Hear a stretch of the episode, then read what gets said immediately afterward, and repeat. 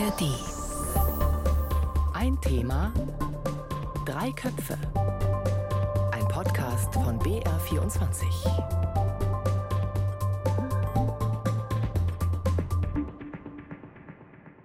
Es gibt bald eine neue Partei in Deutschland. Und die hat zu ihrer Ankündigung sehr viele Schlagzeilen bekommen. Vor allem negative. Von Erdogan-Partei über AKP-Ableger bis hin zu türkische AfD. Es geht um DAWA. Der Grund für die Aufregung? Einigen Mitgliedern wird große Nähe zum türkischen Staat nachgesagt.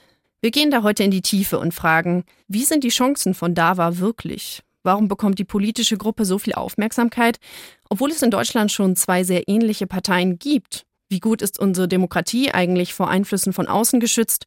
Und was hat die Parteigründung mit dem gesamten politischen Klima in Deutschland zu tun? Mein Name ist Jasmin Brock und das ist ein Thema Drei Köpfe in der ARD Audiothek und überall sonst, wo es Podcasts gibt. Zugeschaltet ist Can R. Aver, Politikwissenschaftler bei der Stiftung Zentrum für Türkei-Studien und Integrationsforschung, angegliedert an die Uni Duisburg-Essen. Hallo nach Essen, Herr Aver. Hallo, ich grüße Sie. Und meine Kollegin Claudia Steiner ist hier im Studio. Sie beobachtet seit über 20 Jahren die politischen Entwicklungen in der Türkei genau wie die deutsch-türkische Community hier in Deutschland. Und sie hat für BR24 ausführlich über die Parteiankündigung von DAWA berichtet. Hallo Claudia. Hallo Jasmin. DAWA.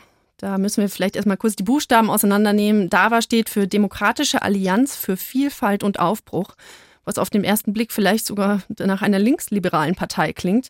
Claudia, DAWA, was hat die denn für ein Profil? Also ich habe mir für den Bericht für den BR das Parteiprogramm von denen angeschaut. Das ist relativ kurz, muss man sagen. Das sind nur 19 Seiten. Und da gibt es so Punkte wie Frauenrechte, Bildung, Wirtschaft, Digitalpolitik, also verschiedenste Punkte. Wenn man dann so ein bisschen genauer guckt, dann sieht man, dass es ein recht konservatives, religiös geprägtes Profil ist. Zum Beispiel gibt es einen Punkt, der heißt Schutz der Familien. Da heißt es, DAWA setzt sich für den Schutz und die Stärkung der Familie ein, die wir als Grundpfeiler der Gesellschaft betrachten. Es gibt einen Punkt, der heißt Gender-Ideologie. Da wird betont, es ist uns wichtig, dass Schulen und Bildungseinrichtungen ein ausgewogenes Verständnis von Geschlechterrollen vermitteln. DAWA sagt, sie hätte im Bezug auf Abtreibungen eine Pro-Life-Position, sagt aber auch, die Entscheidungsmacht liegt bei den Frauen. In Bezug auf LGBTQ heißt es zum Beispiel, dass DAWA die Bedeutung von Toleranz anerkennt, aber trotzdem wird wieder die Wichtigkeit traditioneller Familienstrukturen genannt. Und dann gibt es natürlich noch so Punkte, die zielen auf die Religion an sich ab. Also DAWA möchte zum Beispiel, dass muslimische Verbände als Körperschaften des öffentlichen Rechts anerkannt werden, also ähnlich wie zum Beispiel die evangelische oder die katholische Kirche. Da ist aber dann die Frage, wer sollte das sein? Denn im Islam gibt es nun mal keine Institution, die wirklich vergleichbar ist mit zum Beispiel Kirchen. Also wer wäre da der Ansprechpartner? Und unter dem Kapitel Kultur und Medien sieht man zum Beispiel einen Punkt, der heißt, dass sich DAWA dafür einsetzen möchte, unsachgemäße Darstellungen des Islam und der Muslime in Schul- und Geschichtsbüchern, dass die korrigiert werden.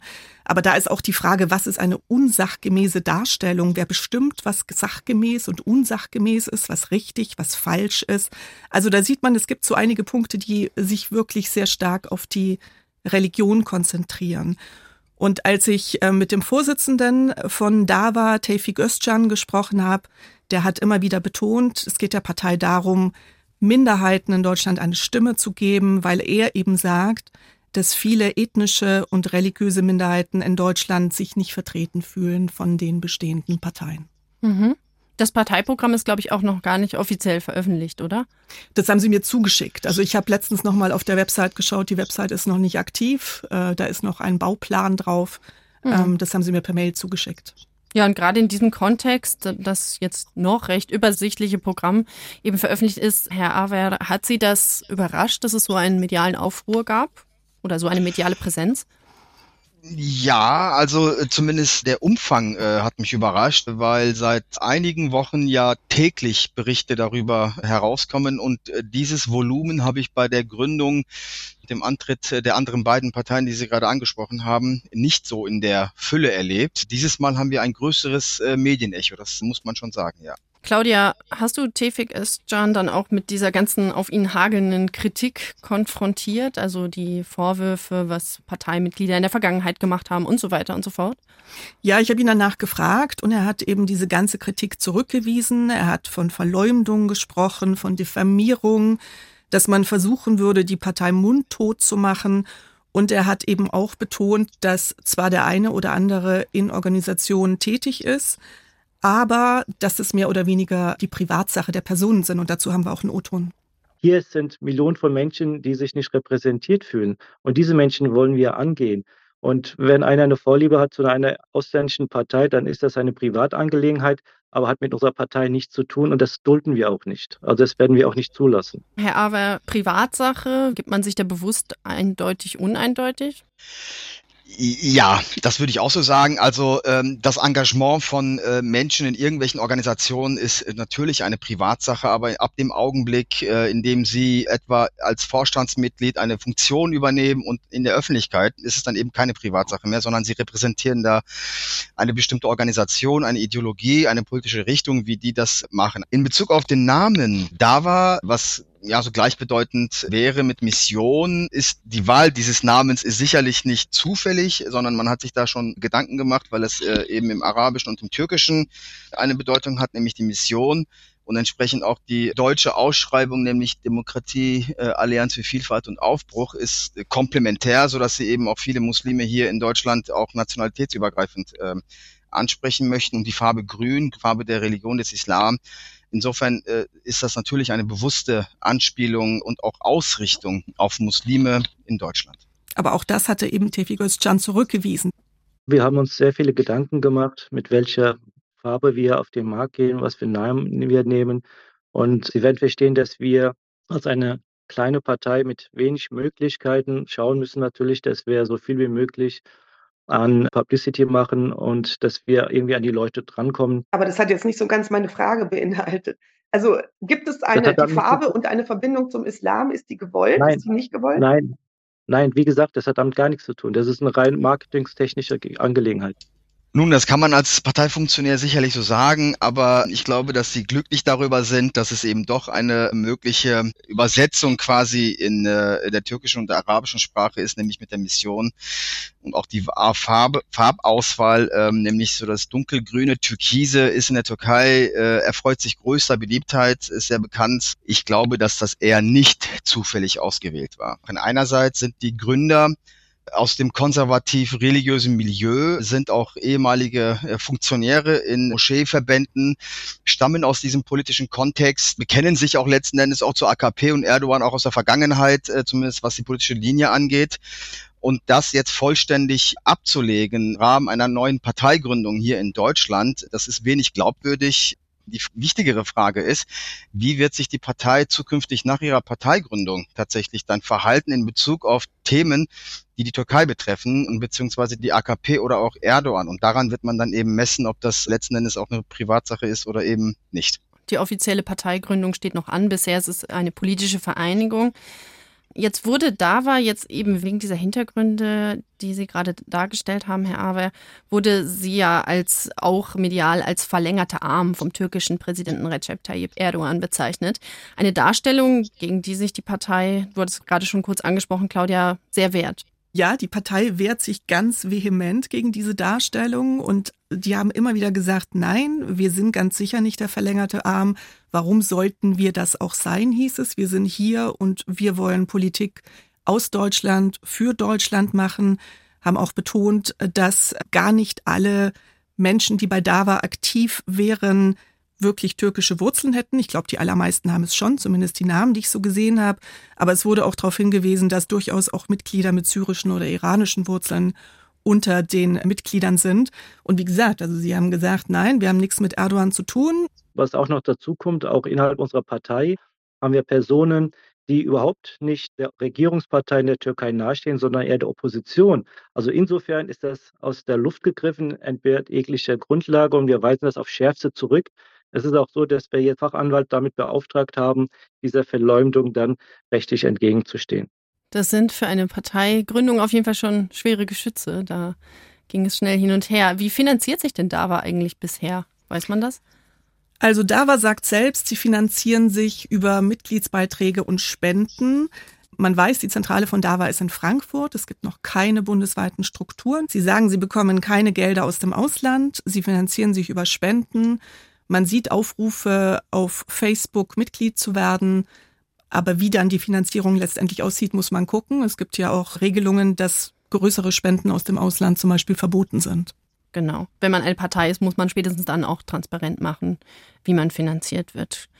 Herr Aver, ich habe das Gefühl, eben weil die EU-Wahl ansteht, es könnte auch ein Grund sein, warum es medial so viel berichtet wurde, weil da ja hinter die Sorge steckt, dass wenn da bestimmte DAWA-Mitglieder bisher sehr AKP-Erdogan-nah sich verhalten haben, Veranstaltungen mitorganisiert haben, dass über Umwege Erdogan Einfluss nehmen könnte, wenn denn DAWA ins EU-Parlament käme, was noch ziemlich viel Konjunktiv ist. Aber halten Sie das für eine realistische Sorge?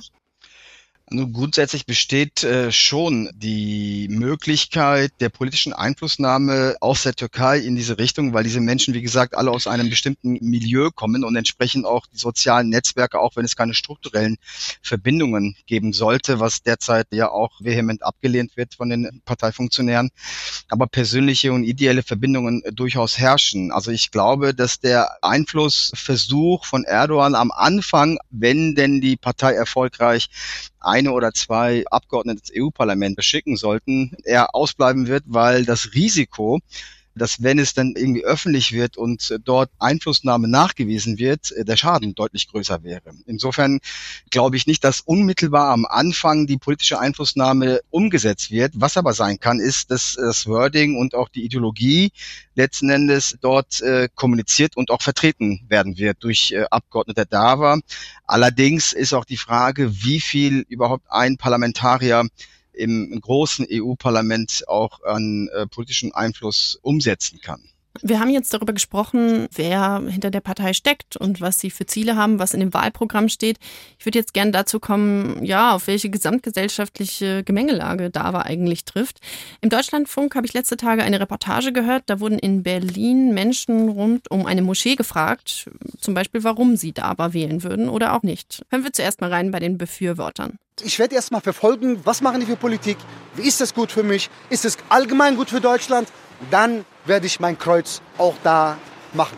Ich finde es absolut okay, dass es gegründet wird. Unsere Bedürfnisse werden in diesen Parteien, die jetzt da sind, nicht vertreten.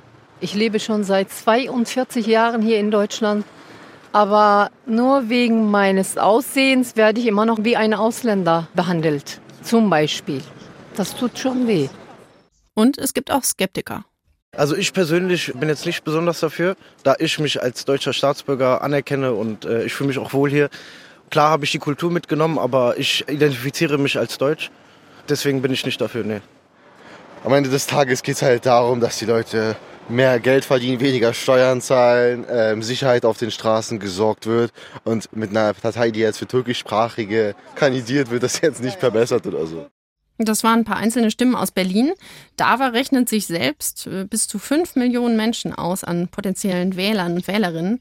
Herr Awer, mit Erkenntnissen aus der Politikforschung, Forschung zum Wahlverhalten, was würden Sie sagen? Wie hoch ist das Potenzial für DAWA wirklich? Nun, wenn jetzt das Wahlpotenzial entlang der religiösen Zugehörigkeit bestimmt wird, äh, was offenkundig auch der Fall ist, dann haben wir in Deutschland rund fünf bis 5,5 Millionen Muslime, von denen wiederum ja so gut die Hälfte, zweieinhalb bis drei Millionen die deutsche Staatsbürgerschaft hat. Und dann muss man noch die unter 18-Jährigen abziehen, äh, dann sind wir schon bei rund zwei bis zweieinhalb Millionen potenziellen Wahlberechtigten. Und dann ähm, ist die Wahlbeteiligung unter Migranten je nach Migrationsgruppe zwischen 50 und 60 Prozent, also gut 10 bis 15 Prozent unter der Mehrheitsgesellschaft, äh, sodass weiterhin das Wählerpotenzial schrumpft. Die Partei das glaube ich schon, dass angesichts auch der kontroversen Diskussionen in der Gesellschaft der letzten ein, zwei Jahre mit Rechtsruck das schon über 200.000 Stimmen einfangen kann und auch ins EU-Parlament mit mindestens einem Abgeordneten ziehen kann. Wie das allerdings bei den Bundestags- oder Landtagswahlen aussehen wird, das wage ich zu bezweifeln, ob sie da die 5-Prozent-Hürde knacken werden können. Was aber durchaus realistisch ist, dass sie mittelfristig, wenn sie denn so einen langen Atem haben werden, in gewisse Kommunalparlamente einziehen können, vor allem in Städten mit einem hohen Anteil an Migranten, muslimischen Migranten, die auch die deutsche Staatsbürgerschaft haben und ab 18 Jahre also wahlberechtigt sind. Hm, also Sie rechnen mit möglicherweise einem Potenzial von ein paar hunderttausend Stimmen. Auf Kommunalebene ist es einfacher oder möglicher. Ich habe nochmal nachgeschaut, wie viele es eigentlich sein müssten, um die 5-Prozent-Hürde zu knacken, wo Sie ja gesagt haben, dass Sie das für unwahrscheinlich halten. Das wären tatsächlich über 2,3 Millionen Stimmen. Das sind nämlich die Stimmen, die die Linke letztes Mal bekommen hat und mhm. dann ganz knapp eigentlich nicht reingekommen wäre und es nur wegen der direkten Mandate geschafft hat. Also ja, es müssten über zwei Millionen Stimmen zusammenkommen, damit es langfristig auch für den Bundestag reichen würde. Und das bedeutet letzten Endes, dass die Gruppe, also die Partei, sich öffnen müsste gegenüber anderen äh, Migrantengruppen, vornehmlich auch muslimischen Migrantengruppen, eben nicht nur türkeistämmige. Und rund die Hälfte der Muslime in Deutschland äh, stammen aus der Türkei drei Viertel sind Muslime beziehungsweise Sunniten und äh, ein Achtel engagiert sich in Moscheen. Das heißt, das Merkmal der Religionszugehörigkeit ist nicht per se ausschlaggebend für die Wahl einer solchen Partei. Wir müssen auch berücksichtigen, dass sehr viele Migranten, auch muslimische Migranten, auch speziell türkischstämmige der zweiten oder dritten Generation, sich seit Jahren schon in vielen anderen Parteien engagieren, selbst Mandatsträger sind, Funktionsträger sind und entsprechend jetzt auch wenn sie Diskriminierungserfahrungen erlebt haben, was wahrscheinlich jeder Kommunalpolitiker oder generell Politiker mit Migrationshintergrund schon mal erlebt hat, aber nicht deswegen alleine jetzt die DAWA wählen wird. Das heißt, sie wird sich auch in den Konkurrenzkampf anderen Parteien geben und entsprechend auch die Stimmen der Migranten, die zur Wahl gehen, auch mit anderen Parteien teilen müssen. Claudia, sind Sie da eigentlich schon ein bisschen mit Zahlen rausgerückt, was bisherige Unterstützer und Unterstützerinnen angeht? Nee, überhaupt nicht. Also Sie haben nicht gesagt, wie viele Mitglieder Sie haben. Sie haben nicht gesagt, wie viele Anmeldungen sie haben oder wie viele Spenden sie schon bekommen haben. Sie waren da wirklich sehr, sehr zurückhaltend, haben nur immer wieder darauf verwiesen, dass eben ein großer Teil der Menschen sich nicht repräsentiert fühlt. Ich glaube nicht, dass es ein sehr, sehr, sehr großer Teil ist. Ich glaube natürlich, dass es einen äh, Teil unter der Bevölkerung gibt, der gerne möchte, dass äh, bestimmte Themen mehr thematisiert werden, dass man vielleicht auch mehr repräsentiert wird. Zum Beispiel, dass einfach mehr Menschen mit Migrationshintergrund im Bundestag, in Landtagen sind. Da gibt es eine Lücke, eine Repräsentationslücke. Das wäre natürlich hilfreich, wenn man da ein bisschen Ausgleich schaffen könnte, weil das, glaube ich, würde vielen Menschen schon auch das Gefühl geben, dass sie repräsentiert sind und dass sie teilhaben. Ja, gerade mal ein Prozent der Oberbürgermeister und Oberbürgermeisterinnen in Deutschland hat einen Migrationshintergrund. Die drei regierenden Ampelparteien, die haben ja gerade eine Einbürgerungsreform beschlossen. Das heißt, Menschen können jetzt unter bestimmten Umständen schneller eingebürgert werden. Und für Menschen, die aus einem Nicht-EU-Land nach Deutschland gekommen sind, zum Beispiel aus der Türkei, gilt etwas, was vorher nur für EU-Bürger möglich war. Man kann jetzt seinen alten Pass behalten und hat damit eine doppelte Staatsbürgerschaft. Auch daran gab es Kritik, die von der Union sowieso kam, weil sie dagegen war, weil sie es als Pull-Effekt für irreguläre Migration sieht. Aber es wurde jetzt eben auch in Kontext mit DAWA gestellt. Also zum Beispiel hat der bayerische Innenminister äh, Joachim Herrmann gesagt, dass es ein Problem sei, wenn mehr Leute jetzt sich einbürgern lassen können und dann DAWA wählen würden. Ja, wo wir gerade schon beim Wahlpotenzial waren, Herr Awer, ist das ein realistisches Szenario Ihrer Meinung nach? Also zum einen halte ich es für ziemlich schwierig, die Staatsbürgerschaftsreform daran zu koppeln, ob potenziell sich einzubürgernde Migranten oder Muslimen dann irgendwelche Parteien wählen oder nicht wählen. Also das halte ich tatsächlich für schwierig und integrationspolitisch auch nicht richtig. Was sein kann, ist, äh, oder was sein wird, ist, dass ein Großteil der ausländischen Bürger in diesem Land sich für die doppelte Staatsbürgerschaft entscheiden werden, was aber angesichts der ohnehin schon sehr überforderten Ausländerbehörden vermutlich Jahre dauern wird, bis alle ihre doppelte Staatsbürgerschaft haben. Also sprich, in den nächsten zwei, drei Jahren werden wir jetzt nicht Millionen von Doppelstaatlern haben, die jetzt alle zur DAWA rennen werden. Das wird es nicht geben. Sicherlich wird es unter den konservativen oder religiösen, auch türkischstämmigen und auch aus anderen Herkunftsländern Menschen geben, die die doppelte Staatsbürgerschaft, wenn sie die erlangen, dann auch die DAWA wählen. Aber letzten Endes gibt es auch eben auch die Freiheit der politischen Betätigung hier in Deutschland im Rahmen des Grundgesetzes. Ich finde es auch eine sehr seltsame Diskussion, die da wieder aufflammt. Ähm wenn man einfach per se allen Menschen, die dann zwei Pässe haben, unterstellt, und das tut man ja damit mehr oder weniger, dass sie entweder AKP-Fans sind oder Islamisten sind oder extremistische Parteien wählen. Also es ist, glaube ich, nicht sehr förderlich, wenn man diese Doppelstaatsdiskussion jetzt wieder mit DAWA aufmacht. Und für die Integration ist das sicher nicht der richtige Schritt. Was ich ja schon angesprochen hatte und wirklich sehr spannend an dieser Diskussion finde, ist, wenn wir noch mal ein bisschen zurückgehen und schauen, dass es eigentlich schon ja so zwei ähnliche Entwicklungen gab. Es gibt zwei Parteien, die vielleicht nicht jeder kennt, der die gerade zuhört, aber es gibt die BIG, Bündnis für Innovation und Gerechtigkeit, wurde 2010 gegründet und die ADD, Allianz Deutscher Demokraten, 2016 gegründet. Auch diesen Parteien wurde damals AKP-Nähe nachgesagt. Herr Awer, Sie sind ja Politikwissenschaftler und Integrationsforscher und zwar in Essen und in Nordrhein-Westfalen. Da waren die Partei, habe ich das Gefühl, ein bisschen präsenter. 2017 sind Sie da zur Landtagswahl angetreten oder zur Bundestagswahl sogar zugelassen worden, also präsenter als jetzt vielleicht in Bayern. Wie haben Sie denn die ganze BIG und ADD-Debatte um diese anderen zwei Parteien damals in Erinnerung? Nun, die äh, ADD hatte ja äh, auch sogar eine Wahlempfehlung von Erdogan erhalten damals, äh, weshalb auch, also den äh, türkischstämmigen Wahlberechtigten, weshalb das auch viel stärker im Fokus des öffentlichen Diskurses stand. Am Ende haben wir aber gesehen, dass das auch nicht viel gebracht hat, weil eben der Tatsache, dass eben türkischstämmige Deutsche nicht per se gleich äh, Migrantenparteien wählen würden aufgrund des Migrationshintergrundes. Also da spielen schon politische Ideologien eine ganz große Rolle. Äh, den politischen Graben, den wir in der Türkei äh, zwischen Opposition und Regierung sehen, das haben wir auch vielleicht ein bisschen in abgeschwächter Form auch im Ausland, auch in Deutschland, vor allem wo die türkischstämmigen hier relativ gut organisiert sind.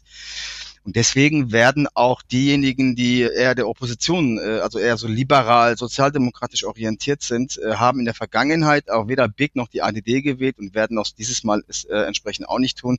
Aber im öffentlichen Diskurs ist die DAWA deutlich präsenter als die anderen beiden Parteien. Und ja, das liegt wahrscheinlich auch an den Akteuren, die ehemalige Funktionäre in Religionsgemeinschaften waren.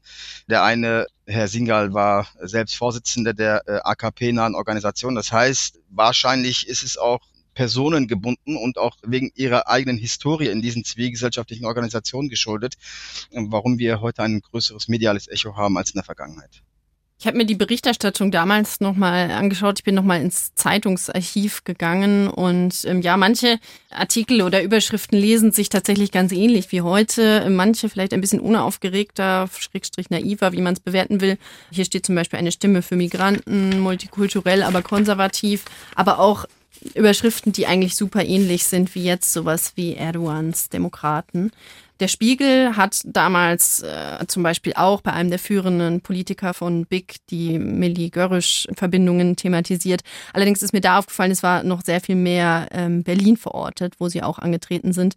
2016 hat die äh, Taz schon von der Alternative für Türken für die ADD gesprochen, also um darauf wahrscheinlich um das rechte Profil hinzuweisen.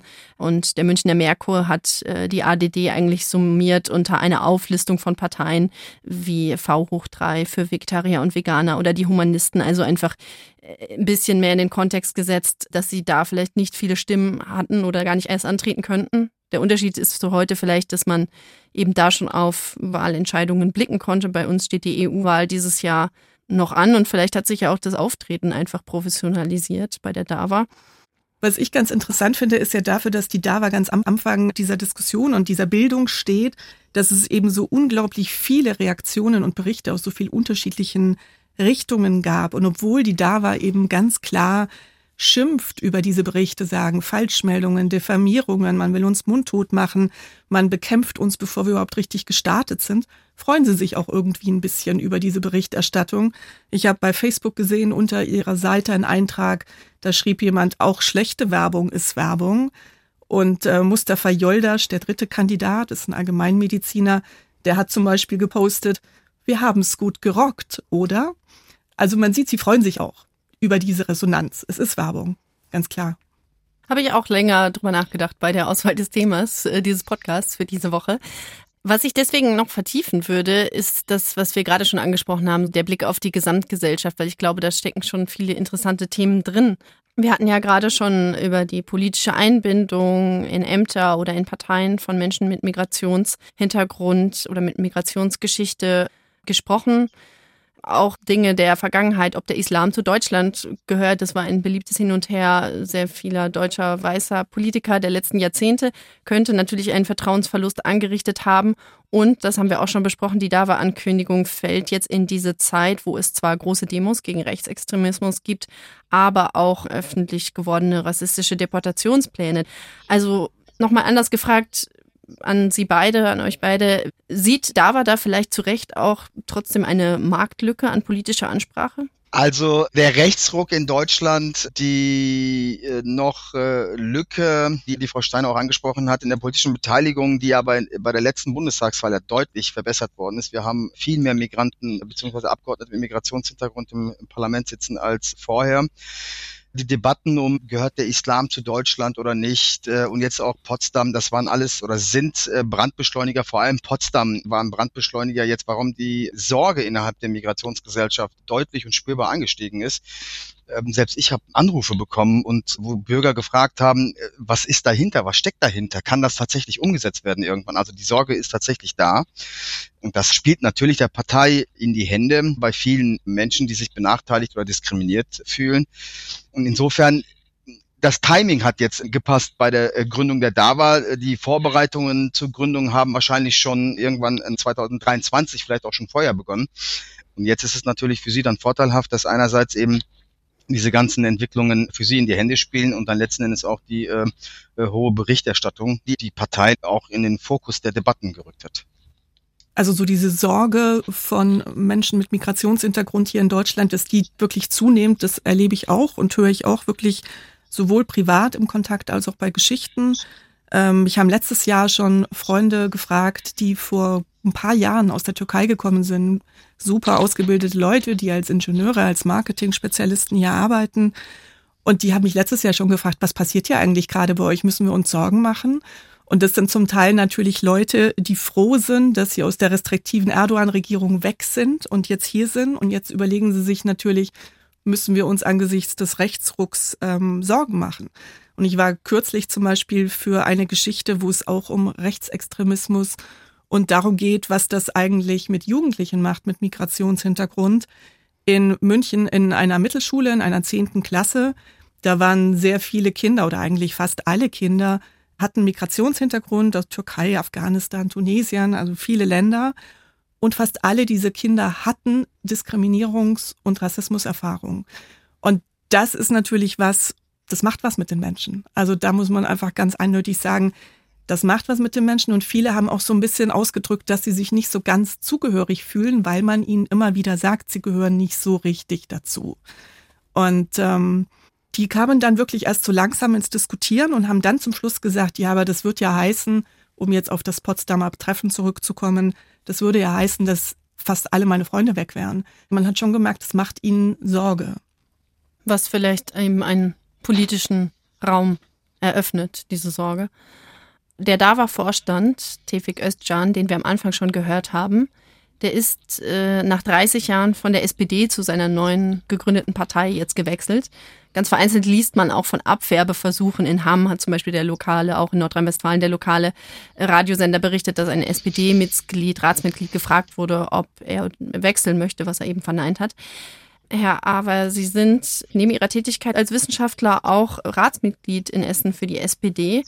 Würden Sie sagen, dass diese Ansprache, die DAWA jetzt nutzt, zu sagen, wir sprechen ganz explizit und vehement Menschen mit Rassismuserfahrung angezielt, dass sich da andere Parteien, größere Parteien was abschauen könnten zumindest? Also was die äh, Sensibilität beziehungsweise die ja doch die Sensibilität gegenüber äh, migrationsbezogenen Themen in den Parteien angeht, äh, da gibt es noch in einigen Parteien äh, noch weiter Luft nach oben, was sich auch Migranten wünschen, dass sie dann stärker auch äh, thematisiert werden. Also Stichwort auch eben Diskriminierung, Rassismus, aber auch die Frage nach der Religion und der Status der Religion in der Gesellschaft, Stichwort Körperschaft des öffentlichen Rechts, äh, die Diskussion um die Imame, Moscheebauten, also all diese ganzen Fragen sind eher so, so negativ konnotiert und werden auch in den politischen Parteien teilweise auch eher ungern diskutiert, obwohl das eben Menschen betrifft, also Millionen von Menschen oder für Millionen von Menschen eine sehr wichtige Frage ist. Und äh, deswegen sollten sich Parteien auch vor dem Hintergrund der zunehmenden kulturellen und religiösen Diversifizierung in Deutschland auch sich viel stärker diesen Themen öffnen. Und das Skurrile ist, dass konservative türkischstämmige Muslime, aber auch Muslime aus anderen Herkunftsländern in der Vergangenheit versucht haben, unter Merkel vor allem in die CDU einzutreten, was jetzt aber durch den Rechtsruck auch viele vor den Kopf stößt. Und diese Menschen, die sich tatsächlich in den Parteien nicht aufgefangen fühlen, die gibt es sicherlich auch in der SPD, gab es in der Vergangenheit auch schwierige Positionierungen. Aber insgesamt unterm Strich kann ich sehen, und das zeigen auch die Daten, die Wahlforschungsergebnisse beispielsweise, dass nach wie vor die Mitte-Links-Parteien einen höheren Zuspruch sich erfreuen unter Migranten, auch türkischstämmigen, als äh, andere Parteien. Und DAWA wird jetzt äh, nicht im großen Stil all diese ganzen traditionellen Wähler für sich gewinnen können. Ich glaube aber schon, dass der ein oder andere, der immer ein Problem damit hatte, ein Kreuzchen zu setzen, obwohl er ja so Diskriminierungserfahrungen erlebt hat und möglicherweise mit der Parteizielsetzung nicht einverstanden war oder sich nicht damit identifizieren konnte sehr stark, dass diese Menschen dann tatsächlich zu DAWA wechseln können. Aber ob das so im großen Stil sein wird, das wage ich doch zu bezweifeln. Sprechen wir vielleicht zum Schluss über den Umgang mit der DAWA, wo sie sich bald offiziell als Partei gründen will. Wir haben ja schon besprochen, es steht die Sorge im Raum, dass wenn sie ins EU-Parlament kommen würden, dass da eine Partei sitzen würde, die Erdogan sehr nahe stehen könnte. Ich habe bei dir, Claudia, im Artikel auch gelernt, dass es tatsächlich in anderen Ländern, anderen europäischen Ländern, kleinere Parteien gibt, die zwar auch nicht sonderlich äh, über alle Maßen erfolgreich sind, aber die sich vielleicht mit einem ähnlichen Profil bilden. In Österreich gibt es zum Beispiel seit kurzem eine Partei, die heißt Wir die Gelben. Und auch die Partei versteht sich als äh, spezielles Angebot an Menschen mit Migrationshintergrund. Die wollen jetzt zwar nicht bei den EU-Wahlen antreten, sondern zur Nationalratswahl, also der Abgeordnetenkammer des österreichischen Parlaments. Und in Österreich ist die Diskussion ganz ähnlich. Der Partei wird Nähe zur AKP unterstellt, die Partei weist dies zurück. Und in den Niederlanden gibt es eine Partei mit dem Namen Denk. Ähm, die haben übrigens ein ganz ähnlich aussehendes Logo wie die da war auch in Grün, Grün, die Farbe des Islam. Und ähm, die Partei gibt's aber schon länger und die sind zum Beispiel mit drei Sitzen im Parlament dort vertreten. Und in Deutschland sagt unter anderem deswegen die Union, zum Beispiel der CSU-Landesgruppenchef Dobrindt, man sollte jetzt prüfen, ob die Parteigründung, jetzt wo sie noch nicht ganz vollzogen ist, nicht einfach direkt untersagt werden könnte oder die DAWA von Wahlen ausgeschlossen werden könnte. Frage an Sie beide, an dich, Claudia, an Herrn Awer. Ja, ist das möglich? Ist das sinnvoll? Ich bin kein Jurist, aber wenn man das Grundgesetz anguckt, Artikel 21, da heißt es, die Parteien wirken bei der politischen Willensbildung des Volkes mit, ihre Gründung ist frei, ihre innere Ordnung muss demokratischen Grundsätzen entsprechen und sie müssen über die Herkunft und die Verwendung ihrer Mittel und über ihr Vermögen öffentlich Rechenschaft geben. Also ich denke mal, man muss einfach gucken, was DAWA jetzt macht. Man kann nicht einfach per se einer Partei untersagen, sich zu gründen, sondern es kommt halt jetzt drauf an, denke ich, wie da behandelt, ob sie diesen Grundsätzen entspricht und wie transparent sie auch auftreten wird, was eben zum Beispiel die Finanzierung angeht. Das würde ich auch sagen. Also es muss tatsachenorientiert Entscheidungen getroffen werden und nicht auf Vermutungen, die in Zukunft möglicherweise entstehen können oder eben auch durch diese ideologische Verbindung eine mögliche Einflussnahme dann attestiert wird, obwohl sich die Partei einerseits noch nicht gegründet hat und andererseits auch gar nicht im politischen Geschehen wir sie erleben konnten. Insofern würde ich da schon auch drauf plädieren. Also Parteiverbotsverfahren in Deutschland sind mit sehr hohen Hürden verbunden. Das kennen wir von Rechtsparteien aus der Vergangenheit. Und die DAWA muss sich eben beweisen und zeigen, ob sie die äh, Kriterien erfüllt. Insofern würde ich jetzt abwarten und äh, beobachten, vorziehen. Ja, dann sage ich vielen Dank fürs Gespräch. Claudia Steiner, BR-Reporterin, die sich regelmäßig mit deutsch-türkischen Themen beschäftigt und ausführlich über die angekündigte Partei DAWA berichtet hat.